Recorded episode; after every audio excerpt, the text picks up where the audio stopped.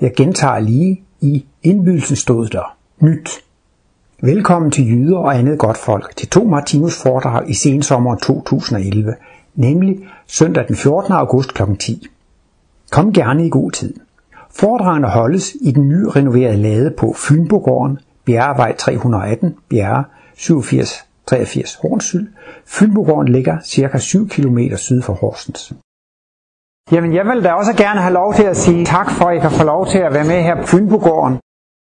Jeg synes, det er dejligt at få lov til at være med, og øh, faktisk så synes jeg, at der er nogle af de øh, lykkeligste øjeblikke i mit liv. Det er, når jeg har haft et vellykket foredrag, og folk smiler og glade og tilfredse.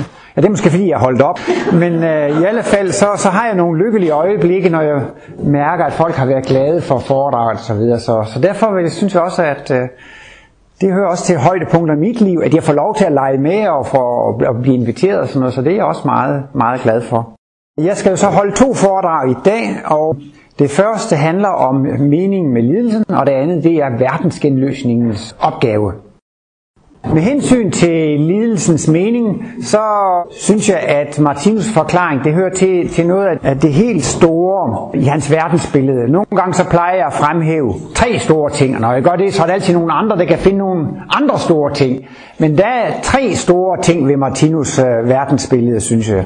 Og det første, det er jo simpelthen, at han forsvarer meningen med mørket. Han retfærdiggør smerten og lidelsen. Det er, synes jeg, den helt store bedrift, og det kan kun gøres med et evigt verdensbillede. Man er nødt til at tage alt i betragtning. Den evige fortid og den evige fremtid, og alt hvad det eksisterer i mikro- og makrokosmos. Når man tager alt i betragtning, så er det faktisk muligt at forklare meningen med smerten og lidelsen. Men det kræver intet mindre end et evigt, uforanderligt verdensbillede. Og øh, så synes jeg også, at øh, det her med polforvandlingen, det har jeg aldrig set forklaret på nogen måde, øh, på som Martinus har forklaret det. Den her helt store overraskelse, at der er mænd og kvinder, men det skal der ikke blive ved med at være. Der har været mænd og kvinder, der er det, men længere ud i fremtiden, så skal der opstå et nyt køn, et tredje køn. Det synes jeg, der er en nyhed, der godt kunne stå på forsiden af avisen. Men øh, udviklingen i dag er måske også allerede godt på vej til at bekræfte det. Mænd begynder at gå ind på kvindernes område, og kvinderne på mandens område, da de begynder at ligne hinanden mere og mere. Det er jo en fantastisk udviklingsmodel, Martinus har. Det er også tit, man taler om, at øh, Martinus, det er jo sådan en tro, og det er en teori, og det er en hypotese. Hvordan kan vi ikke få nogle øh, praktiske beviser? Kan det ikke bekræftes eksperimentelt, eller empirisk, eller erfaringsmæssigt? Og der synes jeg, at der er der et af de områder, hvor man kunne gøre det. Hvis man ser på, hvad han har skrevet i Livets bog, bind fem og tredje symbolbog om polforvandlingen, ikke? Det er jo så, hvis man vil bruge et videnskabeligt term, det er jo en teori eller en hypotese om udviklingen fra enpolethed i dyreriget til dobbeltpolethed. Og så har han beskrevet en lang række stater på hele det her udviklingsforløb. Det har man jo faktisk mulighed for at kontrollere langt hen ad vejen. Man kan kontrollere det ved hjælp af historiebøger, ved hjælp af kulturhistorie, og der findes også folk, som studerer naturfolk og studerer folk på kloden på mange forskellige udviklingstrin. Man har sig selv som referenceramme. Man kan referere til alle de mennesker, der eksisterer i dag. Og der synes jeg virkelig, der er der altså mange praktiske ting, man kan prøve at holde op mod Martinus' analyser og se, om det stemmer eller ikke. Men ellers er det jo netop svært at bekræfte Martinus' verdensbillede empirisk, altså erfaringsmæssigt, eksperimentelt, hvad man jo altid kræver på, på universiteterne. Og en tredje stor ting, det synes jeg, det er jo det her med mikrokosmos. Der har jo været stor verdensundervisning i de humane verdensreligioner, i det gamle testamente og det nye testamente. Og der strænger man sig så vidt, så man skal elske sin næste. Og sin næste, det er jo andre mennesker.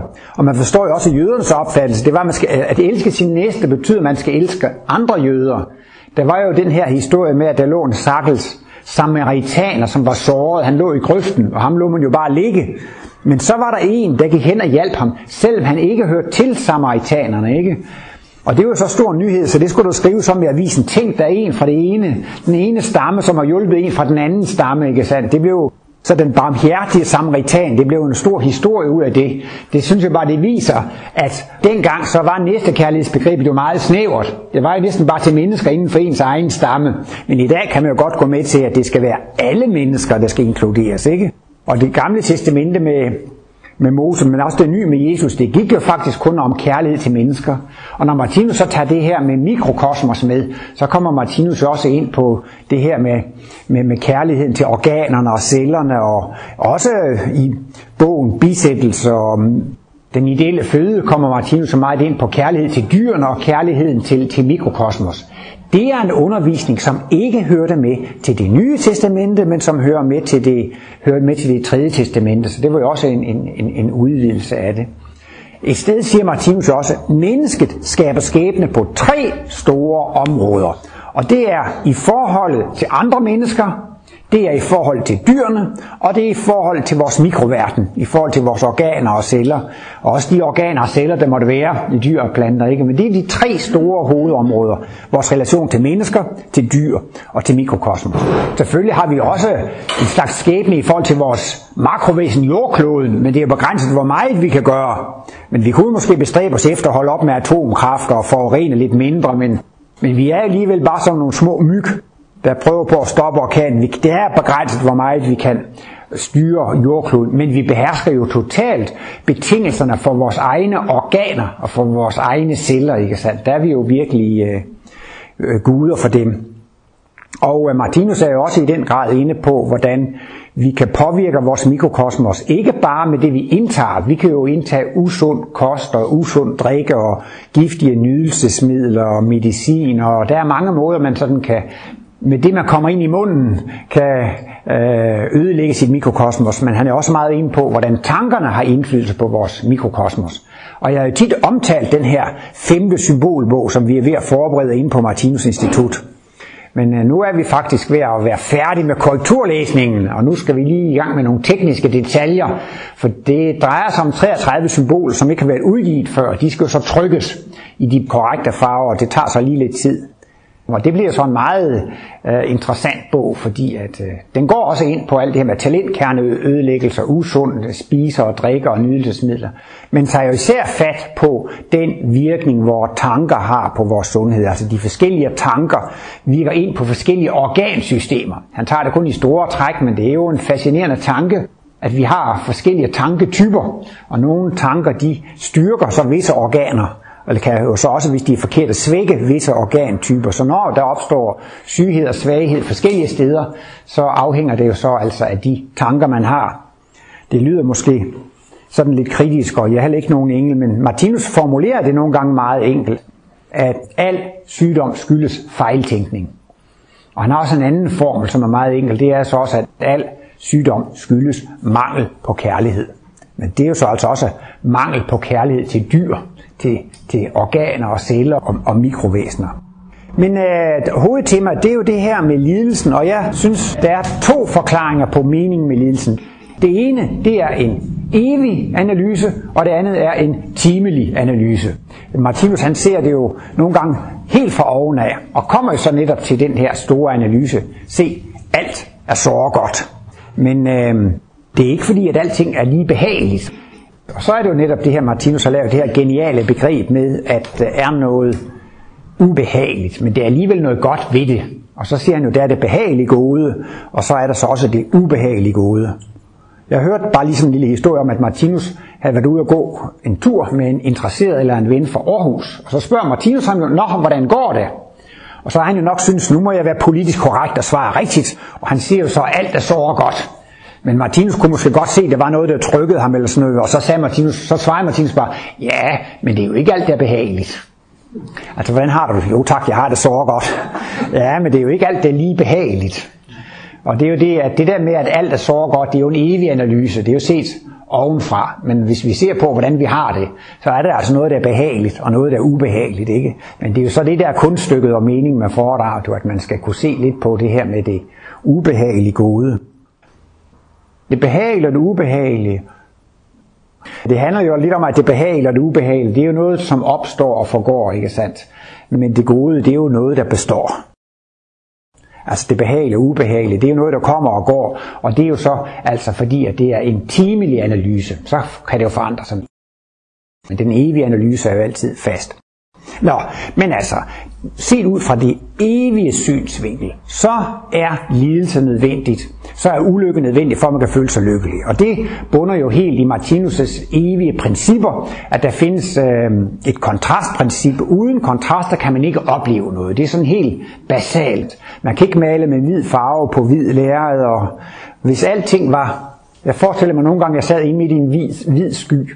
Ingen temperaturforskel, ingen lysforskel, ingen farve. For det er jo simpelthen det samme overalt, ikke sandt? Så, så kan man ligesom ikke opleve, opleve noget. Og forudsætningen for, at man kan føle sig lykkelig, det har man har prøvet at være ulykkelig.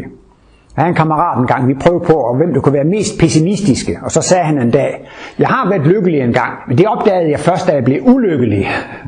Det lyder jo meget kedeligt, ikke? Men det fungerer jo faktisk den anden vej rundt, ikke? At at øh, en gang, så vil man føle sig utrolig lykkelig og glad. Og det er så fordi, man har været så meget igennem, at det danner baggrunden for det. Så hvis der ikke eksisterede kontraster, var livsoplevelse en umulighed. Forudsætningen for, at man kan opleve noget, er, at man har oplevet kontrasten. Og Martinus har jo, jeg har nogle gange prøvet at koge Martinus' verdensbillede ned til tre principper. Det er selvfølgelig lige lovligt vel. Men altså for at forklare det, så er de tre hovedprincipper. Det er jo, at der skal være kontraster, ellers kan man ikke opleve noget. Og så er det så det, at der er noget, der hedder sult- og mættelsesprincippet. Og det er simpelthen så enkelt, at det, man længes efter, det tiltrækker man som en magnet. Vi er magneter og tiltrækker visse energiformer, og vi frastøder andre energiformer. Og det, man tiltrækker, det er det, man ønsker, det er det, man længes efter, og det, man frastøder, det er det, man er midt af. Og opfyldelsen af alle ønsker og længsler, de ligger i fremtiden. Og derfor... Øh, ser fremtiden på en måde lys ud, for det er ude i fremtiden, at vi får tilfredsstillet vores ønsker, længsler og begær. Og det er det mest vidunderlige, man kan opleve. Det er jo, hvis man er sulten, så er det dejligt at få noget at spise. Og hvis man er tørstig, er det dejligt at få noget at drikke. Og øh, sådan er det så med alting, altså at... Og det er jo også en af de helt vidunderlige ting i Martinus' verdensbillede. Alle ønsker, alle længsler, alle begær går i opfyldelse. Menneskens største problem er bare, vi har ikke tålmodighed nok. Skulle gerne være den her uge, eller den her måned, eller inden for et år. Eller i det mindste inden for det her liv, hvis man er meget tålmodig. Men det er altså også tit, det slår heller ikke til. Så bare bevidstheden om, at alle ønsker og længsler og begær går i opfyldelse. Det kan ikke være anderledes. Sådan er naturlovene. De energier, man, man, man, man, man længes efter, dem tiltrækker man, og de, de, de kommer så. Og så er det så det, at alt går i kredsløb. Det kan være en længere argumentation, men jeg vil ikke gå så meget ind i begrundelsen, men alt går i kredsløb. Vi har årskredsløbet og døgnets kredsløb og spiralkredsløbet, og i naturen, hvis man læser økologi, så er der vandets kredsløb og kvælstoffets kredsløb. Altså alt går i kredsløb. Og så går Martinus gældende, at i hvert kredsløb findes der to kontraster. Og det kan man så kalde lys og mørke, sommer og vinter, nat og dag, ikke sandt? Og så er jo så faktisk hele det evige verdensbillede, at man er et eller andet sted, og man har ønsker og længsler. Og de skal opfyldes, og de ligger i fremtiden i dette kredsløb.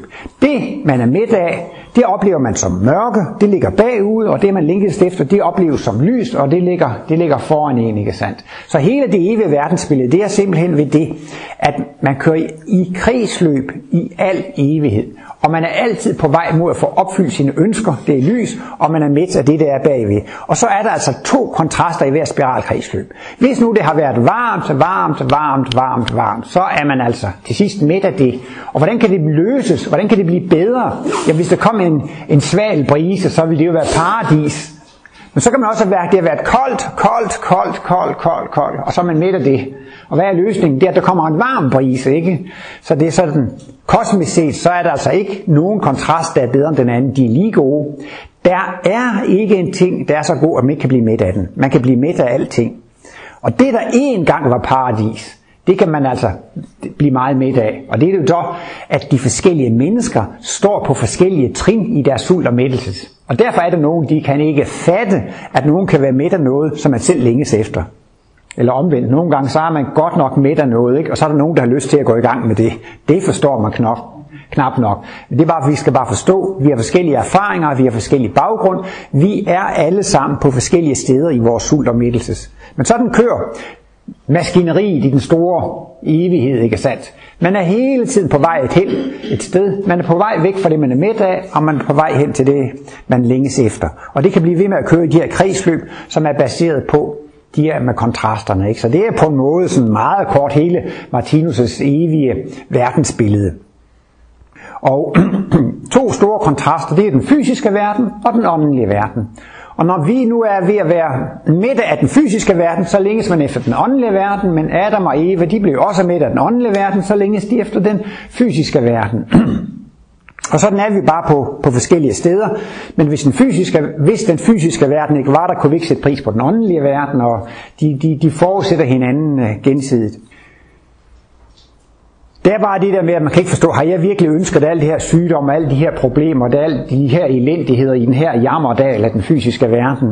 Men jeg sammenligner det nogle gange det der med lavkagen, ikke sandt? Så bliver der serveret den mest vidunderlige Otello-lavkage, og man tager et stykke og to stykker, så er man ved at være med, men man fortsætter med tredje og fjerde og femte stykke. Til sidst, så får man jo mavepine og kvalme og bliver helt syg af det.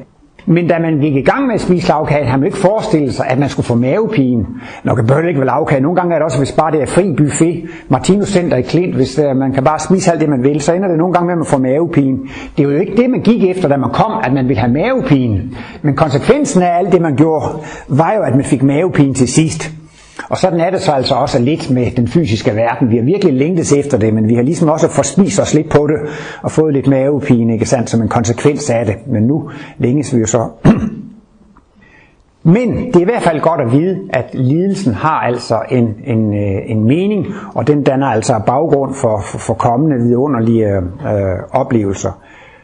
Men på et lidt kortere sigt, så er lidelsens mening, at vi skal udvikle os frem mod fuldkommenhed. Vi skal udvikle vores følelse og vores medlidenhed.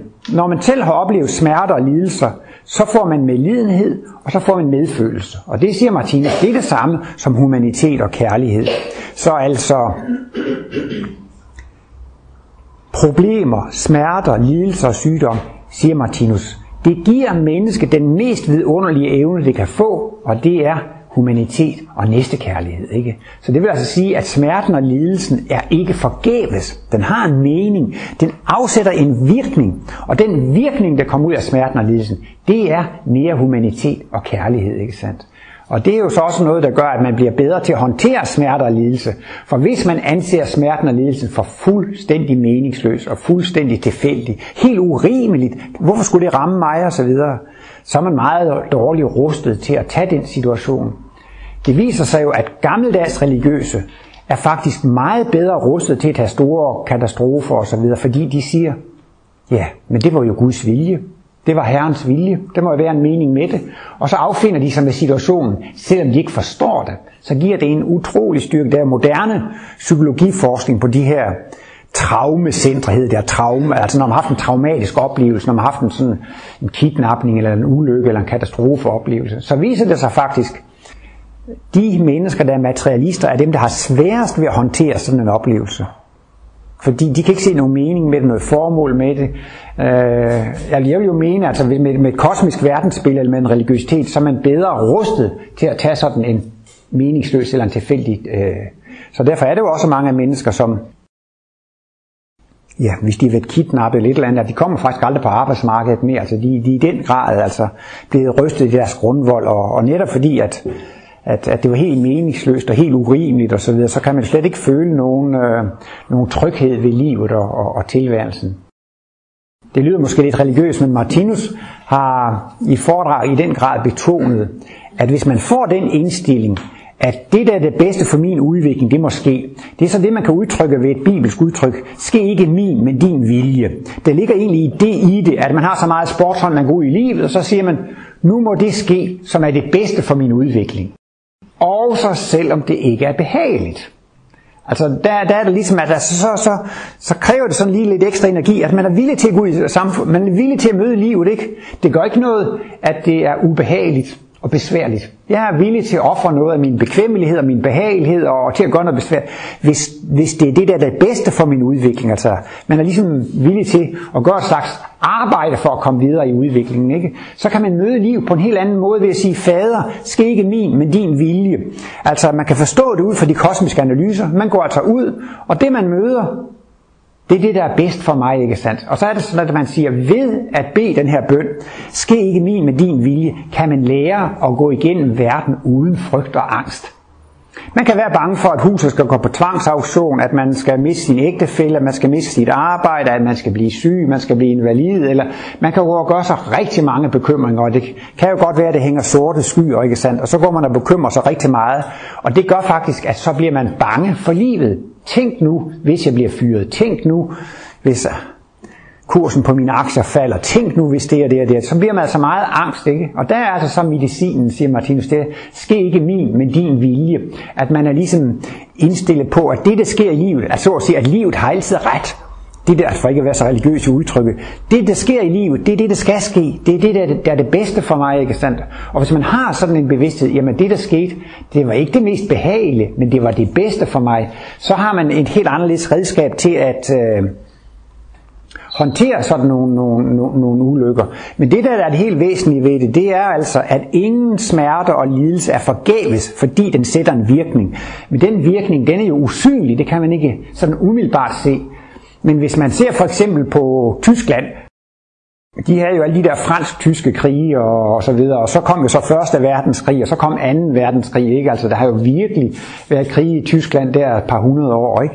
Men ser man så på tyskerne i dag, de er meget imod at gå i krig, og de er endda meget skeptiske, også til at løse verdenspolitiopgaver, altså at stille soldater til rådighed for, for internationale opgaver. Og, og selvom det ikke er det samme, så ser man jo også, at at de er blevet meget skeptiske over for atomkraft, ikke sandt? Altså at, øh, at de jo tager den store beslutning at nedlægge al atomkraften i Tyskland, og det er noget, der kommer til at koste dem rigtig mange penge, for de har jo mange atomkraftværker, som er nybygget og som fungerer godt osv., så, så det er jo virkelig dyrt at afskaffe dem og skal til at etablere noget nyt.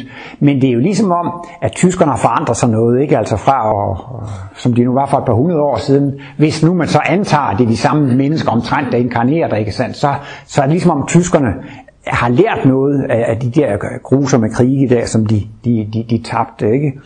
Martinus har også i et foredrag forklaret, hvordan man kan blive pacifist, og så gentager han en to-tre gange. Ja, så er der en ung mand, han, han bliver soldat, og så kommer han i krig, og så bliver han såret, og og lider, og så dør han. Så bliver han født igen, og så som ung mand, så bliver han soldat, og så kommer han i krig, og så bliver han såret, og så dør han. Og så bliver han født igen, og så bliver han soldat, og så kommer han i krig, og så bliver han såret, og så dør han. Men siger Martinus altså, det sætter sig en virkning til sidst. Så kommer der et liv, hvor han siger, nej, jeg vil ikke være soldat. Men han aner ikke, hvor det kommer fra. Vi kan ikke huske vores tidligere liv. Han ved bare, jeg vil ikke stå med skydevåben i hånden. Det var det jo også åbenbart en masse danskere i Sønderjylland, som blev indkaldt under krigen til Første Verdenskrig på tysk side. De sagde jo også, at de skød op i luften, altså så måtte de jo så tage geværet med, men de kunne så bestemme sig for, at i det mindste de ikke ville skyde på nogen, at de bare skød op i, i vejret. Men nogen har det også simpelthen så stærkt, at de vil simpelthen ikke tage, tage et skydevåben i hånden. Man ved ikke, hvor det kommer fra, men det er altså tidligere lidelser, der har sat deres virkning, ikke? Så de, der går ind for pacifisme, de har faktisk kriget meget mere end dem, der soldater og godt kan gå i krig. Jeg synes også, at det er lidt interessant at se, at mange af de danske soldater, som kommer på internationale opgaver i Irak og Afghanistan osv., at de bliver helt psykisk nedbrudt, ikke? Altså, de har faktisk slet ikke nervesystem til det. Det vil sige, de er faktisk for humant udviklet til at gøre det, ikke sandt? Og så, så kommer de ud i den situation, så det viser jo også. Martinus viste også tit ved sin foredrag en, en soldat, som har dræbt den anden en. Jeg tror, det blev en kniv. Han sad sådan ligesom på overskrevs, eller og stak en kniv i brystet på en anden. Eller, det var sådan et billede, hvor han sådan karsede det i hovedet. Min Gud, min Gud, hvad har jeg dog gjort? Og det er jo klart, at der kommer et liv. Der har man for sidste gang, for sidste gang har man dræbt et andet menneske. Og så får man jo så øh, dårlig samvittighed af, og, og kan aldrig gøre det mere. Så nogen siger, at der har, været, der har været krig, og der er krig, og der vil blive ved med at være krig, som om, at det ikke sker noget. Men der sker altså noget, fordi at al smerte og lidelse er ikke forgæves. Det bliver akkumuleret som medfølelse med lidenhed, ikke sandt? Det bliver altså til humanitet og kærlighed. Og det er jo så også en af mine klassikere, jeg har kørt med nogle år nu efterhånden, men det er jo det her med, at folk siger, det er så forfærdeligt at se fjernsyn, fordi der er terrorsprængninger, eller terrorhandlinger, og der er krig og ulykker, og, og folk kalder det jo ikke engang nyhederne mere. Nu skal vi se på ulykkerne her, altså hvad der nu er sket, og folk synes, det er deprimerende. Men det er jo alt sammen led i en guddommelig skabelse. Altså der er en plan for menneskeheden, altså at vi er på vej til at blive gudevæsener, vi er på vej til at blive kristusvæsener. Og udviklingens vej er kun én vej, det er oplevelsernes vej, det er erfaringernes vej, der er ikke, der er ikke nogen anden vej, ikke sandt? Så al den smerte og lidelse er jo altså et led i udviklingen af ens følelseslegeme, altså. Vi skal jo også udvikle vores intelligens, men det kan man gøre på universiteterne og lade læreanstalter, og man kan også gå i skakklub, og man kan være interesseret i økonomi og fysik og kemi og en lang række fysiske ting. De er skrevet på basis af intelligens, og det træner man jo virkelig meget. Og visdom er baseret på både intelligens og følelse, så, men det er ikke så stort et problem at træne intelligensen. Det er jo mere en viljesakt og en træningsakt, man skal have. Viljen og koncentrationsevnen og uholdenheden til at blive ved med at studere en eller anden ting, så udvikler man sig intelligent. Men følelser kan man ikke studere sig det på universitetet eller andre skoler eller læreanstalter. Følelser skal føles, følelser skal opleves. Så der er altså kun erfaringens vej for at udvikle sit, sit følelseslegeme. Og hvem ville ikke gerne være et kærligt væsen, et kristusvæsen? Tænk at være et væsen, som alle elsker, ikke? Altså når man hører folk tale om Martinus, alle der var sammen med ham, var jo glade og begejstrede for ham. Alle elskede ham, alle holdt af ham, ikke? Det må da også være fantastisk at være et menneske, som er elsket og afholdt af alle mennesker. Hvem kunne ikke have lyst til at være sådan et menneske? Men det kræver så ikke blot, at ens intelligens bliver udviklet, men også at ens følelse. Og der må man altså gå erfaringens vej. Så når jeg skal altså prøve at ikke blive nedtrykt af de her ulykker, der kommer klokken syv, halv syv, syv i fjernsyn, så siger jeg så nogle gange til mig selv, se, sådan skaber Gud rigtige mennesker. Eller se, sådan skaber livet rigtige mennesker, ikke sandt? Altså det vil sige, de har nogle forfærdelige lidelser, disse mennesker, og de bliver måske døde og dræbt, og så, og så hører man ikke mere til den historie. Det er jo det, der er problemet. Men det sætter sig en virkning, og den virkning sætter sig i form af nogle humane talenter. Martinus taler jo meget om, at man kan skabe talentkerner i tre stadier, A, B, C-stadiet, man træner og øver. Men det største talent, det er faktisk et næstekærlighedstalent. Klassiske talenter for at male og skrive og tegne og spille og alt muligt, der er Martinus inde på, hvis man er villig til at bruge hovedparten af sit liv, i tre-fire liv efter hinanden, så kan man blive geni. Altså der er nogle, de er jo klavervirtuoser og geni i musik og dans og alle de her klassiske kunstarter. Så det tager altså en tre-fire liv at blive geni, hvis man ovenikøbet vil bruge hovedparten af sit liv på det. Så hvis man vil være en god tegner, det siger de jo også for, at man ikke skal blive over, så skal man faktisk helst sidde og tegne hver dag. Og hvis man så sidder og tegnet hver dag et helt liv og tre liv, fire liv efter hinanden, så er man ved at være en genial tegner. Og øh, det synes jo at være lang tid. Men taler man om humant talent, så handler det ikke om tre-fire liv. Det er jo faktisk hele den sidste halvdel af dyreriget. Det tager utrolig lang tid at optræne det her humane talent. Men det sker så i kraft af, at hver gang man får noget smerte og lidelse, så afsætter det sig en virkning. Følelseslegemet vokser, og man får altså nogle talenter for humanitet og kærlighed. Og det er også det, det gælder som, når man er personlig i smerter og lidelse. Altså når det er jo der, at man ligesom skal opleve, hvad er nu meningen med, med, med det her. Og der er det jo, der, det, det er det største og det mest magiske, altså også at, at, at få Gud med i det. Altså lad os nu sige, at man er virkelig i en meget smertefuld situation. Det kan være, man har migræne, det kan også være, man har mere alvorlig sygdom, men altså hvis man virkelig er i store problemer og smerter og lidelse, ikke sandt, at man alligevel kan forstå, at det her det er noget, der er godt for mig. Det er noget, jeg oplever, for at jeg skal blive forvandlet fra et egoistisk dyr til et kærligt menneske. Og altså hvis man ligefrem sådan i sine tanker eller sin meditation kan takke for smerten og lidelsen, fordi at det er det, der bringer mig frem i udviklingen. Det er jo så noget af livets allerstørste magi, vil jeg sige. Hvis man kan takke Gud for den allerslemmeste smerte og det største problem, man har, ikke sandt? Så, så, så sker der også næsten et lille mirakel, fordi det der jo er rent helvede for en, ikke sandt? Hvis, altså, livskunsten er at mærke Guds nærhed i de allersværeste situationer, i den største smerte og lidelse, der at kunne mærke Guds nærvær. Og der er det jo ligesom, man næsten selv kan bryde igennem lydmuren, vil jeg sige. For nogen vil jo synes, det er jo fuldstændig absurd at skulle være taknemmelig for den her smerte og lidelse, ikke? Øhm, en god ting, og det er jo meget banalt måske, det er, Martinus siger, det er godt at være taknemmelig for alle de behagelige ting, man oplever. Hvis man får lov til at spise en velsmagende banan, så kan man godt takke livet, takke naturen. Tak, fordi I fik lov til at spise en banan. Tak, fordi jeg i dag fik lov til at være sammen med nogle dejlige mennesker. Tak, fordi jeg fik lov til at køre en tur i bilen i dag. Tak, fordi jeg fik lov at gå en tur. Tak, fordi... Altså, tak fordi jeg kan se, tak fordi jeg kan gå. Altså det er jo tit, hvis man ser nogen, der er handicappet eller et eller andet, så bliver man mindet om, jamen jeg kan jo godt, og jeg kan jo godt. Altså der er så mange ting, man godt kunne være taknemmelig over. Og det giver livskraft og livsmod og livslyst, at begynde at tænke lidt mere i de baner, og næsten altså anstrenge sig for at være øh, øh, taknemmelig og positiv for de gode ting, ikke? Men det er næsten for nogen jo lidt absurd teater. Det kan de fleste jo måske nok gå med til. Det giver positive og lyse tanker at være taknemmelig. Altså det at føle glæde ved livet og tilværelsen, det at være taknemmelig, det giver livskraft og livslyst, og det giver altså også sundhed og velvære, og det er jo altså også den bedste medicin faktisk mod sygdom. Øh, når vi nu snakker om det her med at udvikle sig frem og få kosmiske glimt og få kosmisk bevidsthed, så taler vi jo altid om, at man skal have en høj moral, man skal have Kristusmoral, man skal praktisere næstekærlighed, man skal kunne tilgive alt og alle, og når man så har nået dette høje moralske niveau, kan man begynde at få kosmiske glimt og kosmisk, altså ens næstekærlighedsevne skal være så udviklet af naturlig vej, så kan man få kosmiske glimt og kosmisk bevidsthed. Men det er en artikel, det hedder Syndernes Forladelse, som kom for en syv otte år siden øhm, i Kosmos. Og der kommer Martinus med en anden vinkling på det. Så siger han, længere ud i fremtiden, så vil menneskene få så god en skæbne. Altså i dag har vi jo mange ting, at, at, men faktisk engang, når man lærer at forstå livets love, og man har øvet sig at være god og kærlig, man opfører sig pænt og ordentligt, flere liv efter hinanden, og prøver så godt man nu kan, at leve i overensstemmelse med livsloven og kærlighedsloven, jamen så vil man opdage, så får man faktisk en god skæbne.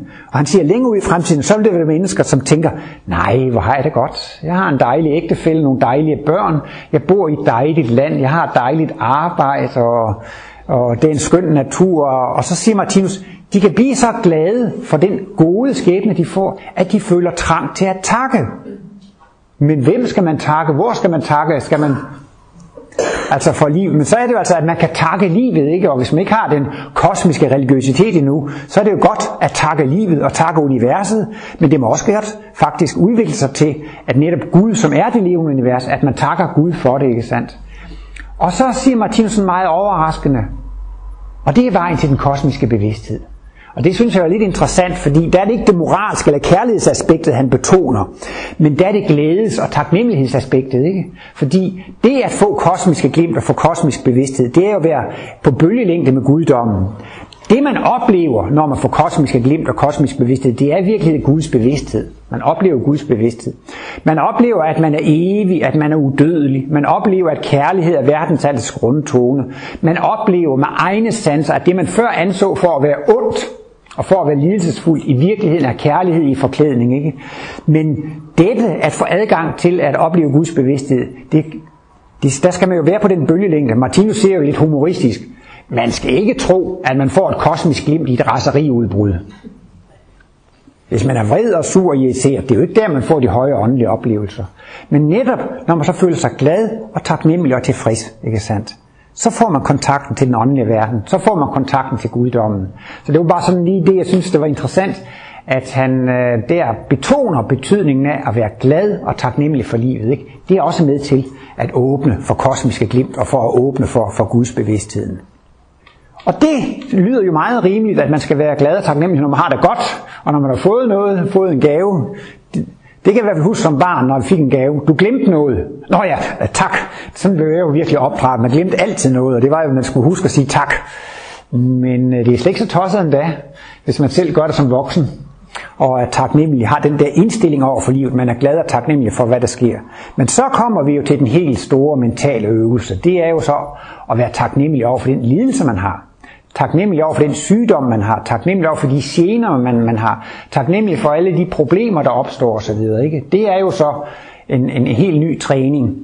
Og øhm, det har altså en utrolig magisk kraft, at man begynder at være taknemmelig over for Gud. Også måske altså en direkte personlig henvendelse til Gud.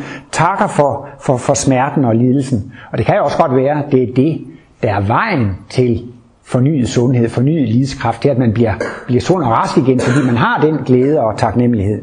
Men et andet aspekt af det her med smerten og lidelsen, det er jo også det her med, at ofte så er det jo de andre, som har skabt mine problemer. Hvis bare jeg ikke havde haft den ægtefælle, hvis bare jeg ikke havde haft den mor eller den far, hvis jeg bare ikke havde haft de børn, hvis jeg ikke havde haft den chef, og hvis bare jeg ikke havde haft de der kollegaer, og det er meget nemt at se, og hvis bare ikke min mand var alkoholiker, og hvis bare ikke min kone var sindssyg, og hvis bare ikke mine børn var adfærdsvanskelige, så ville livet have været skønt. Men nu er de jo desværre, som de er, og så må de jo så have lov at plage mig.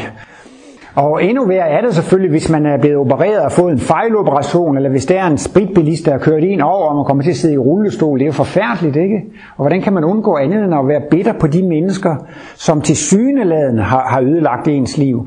Det kan være mennesker, som fuldstændig ubevidst, altså ved en ulykke, har ødelagt ens liv. Og det kan også være mennesker, som man oplever som ens uvenner og ens fjender. Og de hjælper mig i hvert fald aldrig. Og kan de se deres snit til at genere mig lidt, så gør de det. Og der kan jo også opstå en helt anderledes øh, bitterhed, ikke? Altså man kan godt være bitter over for en spritbilist, som har forårsaget en ulykke, og man kan være bitter over for andre mennesker, som, som er imod en. Og der er det også en vældig hjælp i de kosmiske analyser, at al den energi, man selv har sendt ud, kommer tilbage. Og alt det, man bliver udsat for, det er skæbne, det er lidelse. Og det har altså til den mening, at det skal, øh, det skal udvikle mig. Så der, hvor man også skal hen, når man skal bearbejde sine lidelser og sine problemer, det er, at man faktisk også skal være taknemmelig over for ens plageånder. Man skal være taknemmelig over for dem, der ødelægger ens liv. Fordi de er virkelig medarbejdere på min forvandling fra et egoistisk dyr til et kærligt kristusvæsen. Altså det er faktisk mine mest værdifulde medarbejdere. Og i virkeligheden, så er mine uvenner eller fjender, eller dem jeg kan lide, men det er mine mest værdifulde medarbejdere. For prøv en gang ikke om værdifulde, det er de ædleste. Tænk, at de går her og generer og gør livet vanskeligt for mig, bare for at jeg kan udvikle mig. Og så påtager de sig selv en dårlig karma ved samme lejlighed. Er det ikke ædelt? De påtager sig selv en dårlig karma for at hjælpe mig frem i udviklingen. Det er da ædelt, ikke? At de på den måde offer sig for mig. Så, så, så, så altså, taknemmeligheden kan gå til livet og til universet, men taknemmeligheden kan faktisk også gå til de andre mennesker. Og ellers så har jeg selv en, som jeg bruger meget, når der er nogle mennesker, som har gjort noget helt forfærdeligt over for mig, som jeg aldrig kunne have gjort over for dem. Så begynder jeg nu alligevel at sige, at det må jo være noget om snakken, så siger jeg altid i mine egne tanker, goddag kollega, goddag kollega. Fordi man skal ikke være så, så, så højrøvet hernede, at han sagt altså. Det er jo en yndlingssport at kritisere folk for noget dumt, de har gjort. Og specielt hvis de har gjort noget meget dumt over for mig, så er det jo en skøn sport at kritisere dem, ikke sandt? Men det, at man altså kritiserer de andre der, ikke sandt, det, det er jo faktisk, man holder stort skilt op. Nu skal I høre, hvad jeg selv har lavet. Nu skal I høre, hvad jeg har gjort mod andre tidligere, ikke sandt? Og så man bliver lidt mere bevidst i, at man faktisk står og reklamerer for, hvor, hvor, hvor slemt man selv har været, ikke sandt? Og det der, som sagt, kan brændes mig lidt en gang imellem, det er, når jeg bare bruger det der udtryk, goddag kollega. Sagen er den, at jeg måske har lavet fejlene lidt før, den anden gjorde det, så jeg er selvfølgelig lidt foran, ikke? Men altså, vi er i den samme båd. Goddag, kollega, vi, vi, vi har lavet den, den, den samme fejl. Så det ligger jo en fantastisk tanke i det der med at tilgive andre, og så også det at være taknemmelig over for, at de hjælper en. Og det er jo den her udviklingstanken, som ligger under til grund for hele kosmologien. Ens udviklingstrin er et udtryk for ens kosmiske alder. Og Martinus, han forklarer det jo så enkelt. Det er jo meningsløst at være vred på et barn, fordi det kun er to år. Hvorfor kan du ikke allerede løbe, hoppe og springe og danse? Og der kommer et barn på ti år. Hvad bilder du ind og komme her? Du burde jo være femten år eller tyve år. Hvad har du lavet her hele vinteren? Eller... Altså det er jo fuldstændig absurd. Jeg kan ikke tåle folk, som er sytten og atten år. Det er da det mest irriterende. Men så hjælper det jo lidt. Jamen det er da idiotisk at være vred på folk, fordi de har en bestemt alder. Det kan man da ikke gøre for. Og vi skal jo gennem alle alderstrin, ikke? Og det er det samme med udviklingen. Det er i virkeligheden helt ulogisk at være vred på mennesker, fordi de står på et bestemt udviklingstrin. Altså, det er lige så tåbeligt som at være vred på folk, fordi de har en bestemt alder. Og øh, derfor må man så altså tilgive de andre, ikke? Så de andre, de er et spejlbillede af mig selv, og det bliver serveret for mig, fordi jeg skal lære noget af det. Og det er jo for mig også en af de der vigtige ting med hensyn til lidelsen. Det er, at Martinus garanterer, at alt lidelse har en mening. Vi kommer aldrig nogensinde til at blive påført en lidelse, som er meningsløs. Det lyder måske banalt, men det er alligevel noget meget sundt lige at tænke tanken. Altså, Hvis jeg bliver udsat for en lidelse, så har det et formål. Jeg skal lave en følelsesoplevelse, jeg skal gøre en erfaring, som skal hjælpe mig videre i udviklingen. Og jeg kan ikke komme videre i udviklingen, hvis jeg ikke får den her, hvis jeg ikke får den her oplevelse. Altså jeg vil ikke komme ud af dyreriget, hvis ikke jeg kan få den her belæring eller den her undervisning. Så... Men har jeg nogle felter i min bevidsthed, som er færdigudviklet, så behøver jeg ikke at få mere lidelse på, på det område. Så Martinus bruger også, så, så, så får man også en anden aura. Aura, altså det øjeblik, man har fået et kærlighed på et vist område og fuldkommen der, ikke? Så, så er man beskyttet mod, mod lidelse udefra. Så det er også en meget god tanke at vide, at når jeg får lidelse, så er der altså en grund til det, der er en mening med det. Nogle gange, når folk var ved at skrue sig for højt op, så sagde Martinus jo, ja, men altså, alene det, at man er født på den her jordklode, er i sig selv en betænkelig sag. Altså det vil sige, man skal ikke have alt for høje tanker om sig selv, fordi hvis man er født ind på en klode, hvor der er kriser og krige og konflikter og ubehagelige mennesker osv., så er det altså fordi, det er der, man hører til i udviklingen. Man vil jo gerne se sig selv som sådan lidt af Kristusvæsen, som er steget ned til en lidt lavere verden, for at hjælpe de andre, og så må man jo så... tage lidt ubehageligheder med på købet. Men det er jo så noget, jeg gør, fordi jeg er så kærlig over for de andre, ikke? Men, øh, nej, jeg ved ikke. Jo, der er nogen, jeg, jeg, jeg, jeg kan ikke huske, hvem det er, der går, men der, jeg har engang hørt og læst lidt om sådan nogle, jeg tror, de tilhører stjernefolket, eller sådan et eller andet, det sådan, og de er kommet herned på jordkloden for at hjælpe os, ikke? Og, og, og så fører de jo en masse modstand og besvær, og det kan de jo ikke forstå. Men det er jo så noget, de påtager sig for at hjælpe os. Og den opfattelse kan man måske også have af sig selv, men altså Martinus gør alligevel, det er altså virkelig en undtagelse med verdensgenløser, sådan som en Kristus. Han kom her for at hjælpe sine yngre brødre i udviklingen, og Jesus, han skulle vise, hvordan man skal øh, håndtere det her med sine fjender. Man skal velsigne dem, der forbander en, man skal bede for sine fjender, man, og, og øh, han kunne jo sige, fader forlad dem, for de ved ikke, hvad de gør. Den smerte, som Jesus fik, var ikke for, at han skulle kom videre i sin udvikling. Jesus havde ikke brug for den smerteoplevelse for at udvikle sig videre. Men det siger Martinus, det er ligesom en undtagelse. Og det hænger altså sammen med, at verdensgenløser, disse Kristusvæsener eller Gudevæsener fra højere verdener, kan påtage sig den opgave frivilligt og gå ned til mere primitive mennesker. Og så må man så altså tage de besværligheder. Martinus måtte jo også stå som model til meget besvær og umodne medarbejdere og meget kritik og ballade osv. Men det tog han jo så i, i, i en stiv arm. Men det er klart, man ville selvfølgelig gerne have sådan et Kristusbillede af sig selv. Altså jeg, Ole Terkelsen, er her på planeten for at hjælpe jer frem i udviklingen, ikke? Så får jeg jo lidt hård skæbne en gang imellem, men det tager jeg gerne på mig for at hjælpe jer. Det er ikke så sundt at tænke på den måde. Så er man altså født ind her på denne klode, så er det altså fordi, at vi er her. Man er her, fordi man skal lære noget af det, ikke sandt? Og der er det jo så altså, at det er virkelig god mental hygiejne at vide og forstå, al den lidelse, jeg får, det har altså en mening. Det er fordi, jeg skal lære noget af det. Og det kan måske også være en god tanke, at jeg er forskånet for meget lidelse, for det har jeg lært det. Jeg kan måske ikke slå et andet menneske ihjel mere, jeg kan ikke gøre det og det. Og det giver så den beskyttelse, ikke sandt? Men det er altså nogle områder, som er ufærdige. Og de kan ikke blive færdige, bare ved at de hviler sig. Et ufærdigt område, det skal jo bearbejdes, man skal, man skal træne, eller man skal, man skal opleve på det område. Og øh, så så...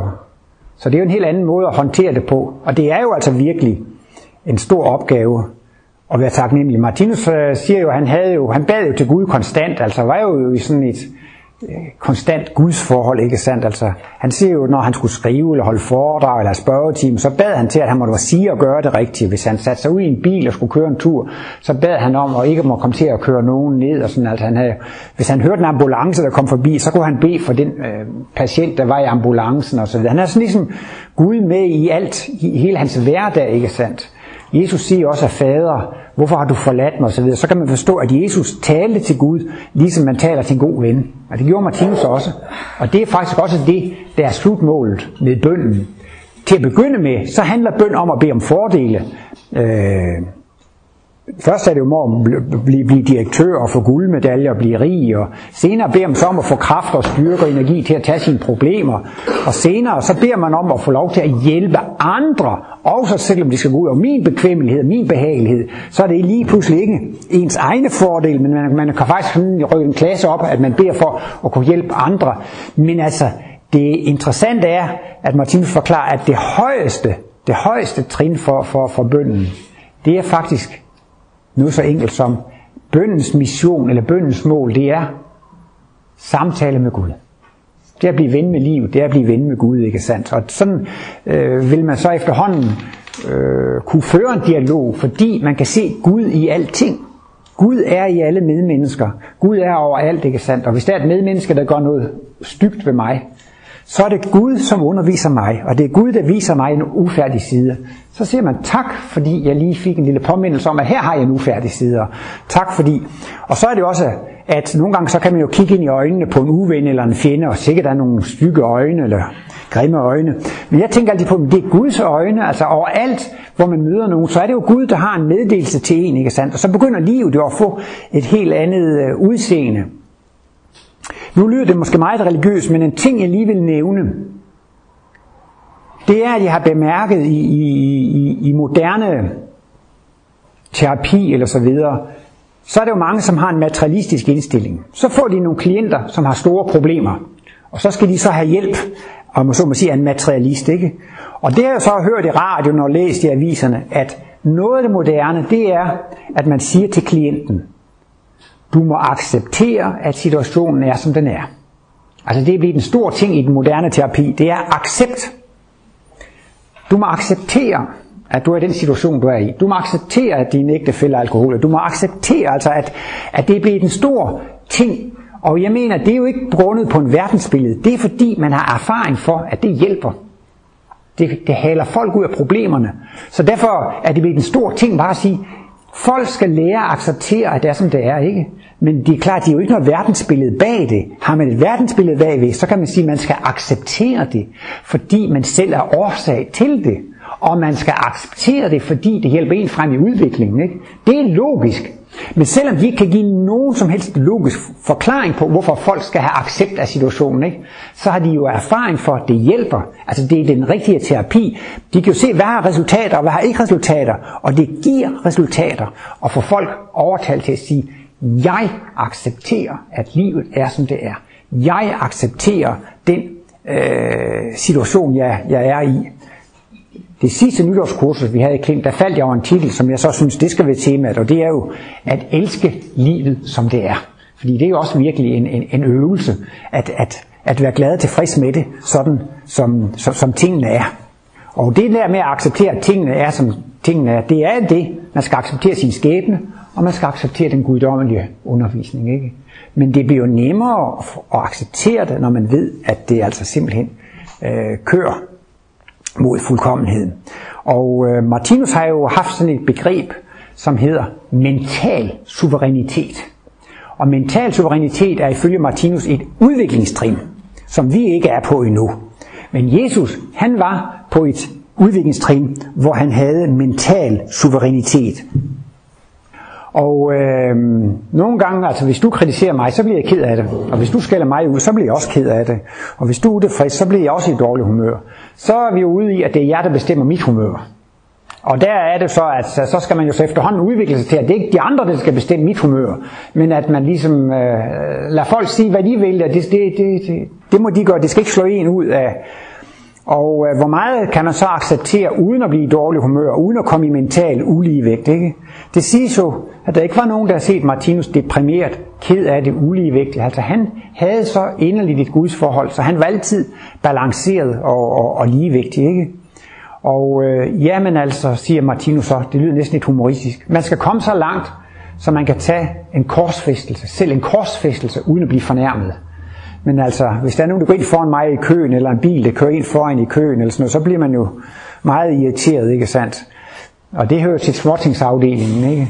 Men altså, man skal faktisk komme så langt, det er ligegyldigt, hvad der sker, så, så kan man acceptere det, ikke? Men det lyder da helt absurd. Men derfor var det jo altså også, at korsfæstelsen var så stor en, en, en begivenhed. Martinus talte lige frem om, at jordkloden fik et kosmisk glimt, altså at... Øh, Hvor stor en kærlighed kan man have? Ja, hvis nu Jesus ikke var blevet korsfæstet. Man har sagt en masse kloge ord til sine disciple. Og de har været verdens bedste venner. Og de havde altid haft det så dejligt og kærligt sammen, ikke? Og så sagde disciplene, Jesus, det var verdens mest kærlige menneske. Vi havde det altid så dejligt sammen. Men altså, det, det vil jo ikke... Det er lidt ligesom, hvis nu man har en læge, som er meget dygtig. Hvis alle folk er raske, Så begyndte man, ja, videre han nu også er så dygtig endda. Jeg har aldrig set ham lave noget. Men de siger, han er den dygtigste, men jeg har nu ikke set nogen prøve på det. Så tvivler man jo lidt på, hvor god han er, ham lægen, ikke? Og sådan er det jo også lidt med Jesus' kærlighedsevne, ikke? Ja, de siger, han er så kærlig, ikke sandt? Men hvem, hvem kan ikke godt lide sine kammerater? Det, er jo, det beviser jo ikke rigtig noget. Men så var det jo så altså, hvor, hvor, hvor stærk en prøve kan man blive sat på? Jeg har ikke set filmen, men det er lavet en film, der hedder The Passion of Jesus Christ. Øhm, hvor Jesus, det bliver skildret, hvordan han bliver tortureret igen ni timer, og så dør han jo til sidst på korset, ikke? Altså, jeg vil ikke se filmen, fordi at den var så, så voldsom, så grusom, men det gør ikke historien dårligere, at man alligevel er en filmmand, der har lavet de der forfærdelige lidelser, altså alt, hvad han oplevede de sidste ni timer, det var så grov og så forfærdelig en tortur, ikke? Men selv i den situation er han blid og mild og kærlig og siger, fader, forlad dem, de ved ikke, hvad de gør. Ikke nok, men han accepterer det, han beder lige frem for dem, om at de må få kraft og styrke, når de får deres skæbne, ikke? Det er mental suverænitet, ikke? Når man har nået det trin, så er det ikke noget, der kan slå en ud. Men det kan man så efterhånden arbejde sig hen imod, takket være analyserne. Og det, der er de to store midler, det er jo at være glad og taknemmelig for det behagelige, der sker. Men kan man begynde at arbejde med at være glad og taknemmelig for det ubehagelige, der sker? De andres uforskammetheder, ens problemer og sygdomme og lidelser, altså, der kan man så gradvist træne sig op til denne mentale suverænitet. Og det jeg så bare lige vil sige til sidst, det var jo så, at Martinus arbejdede, arbejdede men han havde så, udover at han havde det her gudsforhold, så siger han, at han havde en hovedbøn hver dag. Og så gik han ligesom dagens hændelser igennem, og hvad der var sket, og, og det er også ifølge Martinus god mental hygiejne. I stedet for at fortrænge ting og skubbe fejle ting ind under gulvtæppet osv., så, så er det jo bedre at få tingene behandlet med det samme, inden de ligger og rådner eller... Eller, eller hvad hedder det, ryger og eksploderer i, i, i det underbevidste og det ubevidste. Så han havde sådan en, en hovedbøn, hvor han gik alle dagens hændelser igennem. Og det anbefaler han så også af folk, at man en gang om dagen går dagens hændelser igennem. Takker for alt det behagelige, og takker for alt det ubehagelige, ikke? Så får man ryddet op i det hver dag. Og det bliver jo altså også en træning i mental suverænitet. Og Martinus siger jo også, at det er den bedste sovemedicin. Og det, der er værst for at sove, det er jo bekymringer og sorger og nervøsitet.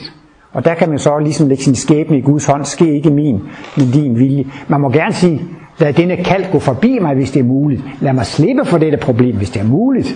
Men ske ikke min, men din vilje. Så, så får man jo sådan en øh, tryghed. Og Martinus ser ovenikøbet også i den forbindelse, at ved at lære at falde i søvn på den rigtige måde, så kan man også lære at dø på den rigtige måde. Og det vil jo også være skønt, når man kommer til vejs ende for livet, at man kan takke for det hele, at man kan takke for det behagelige, og man kan takke for, for det ubehagelige.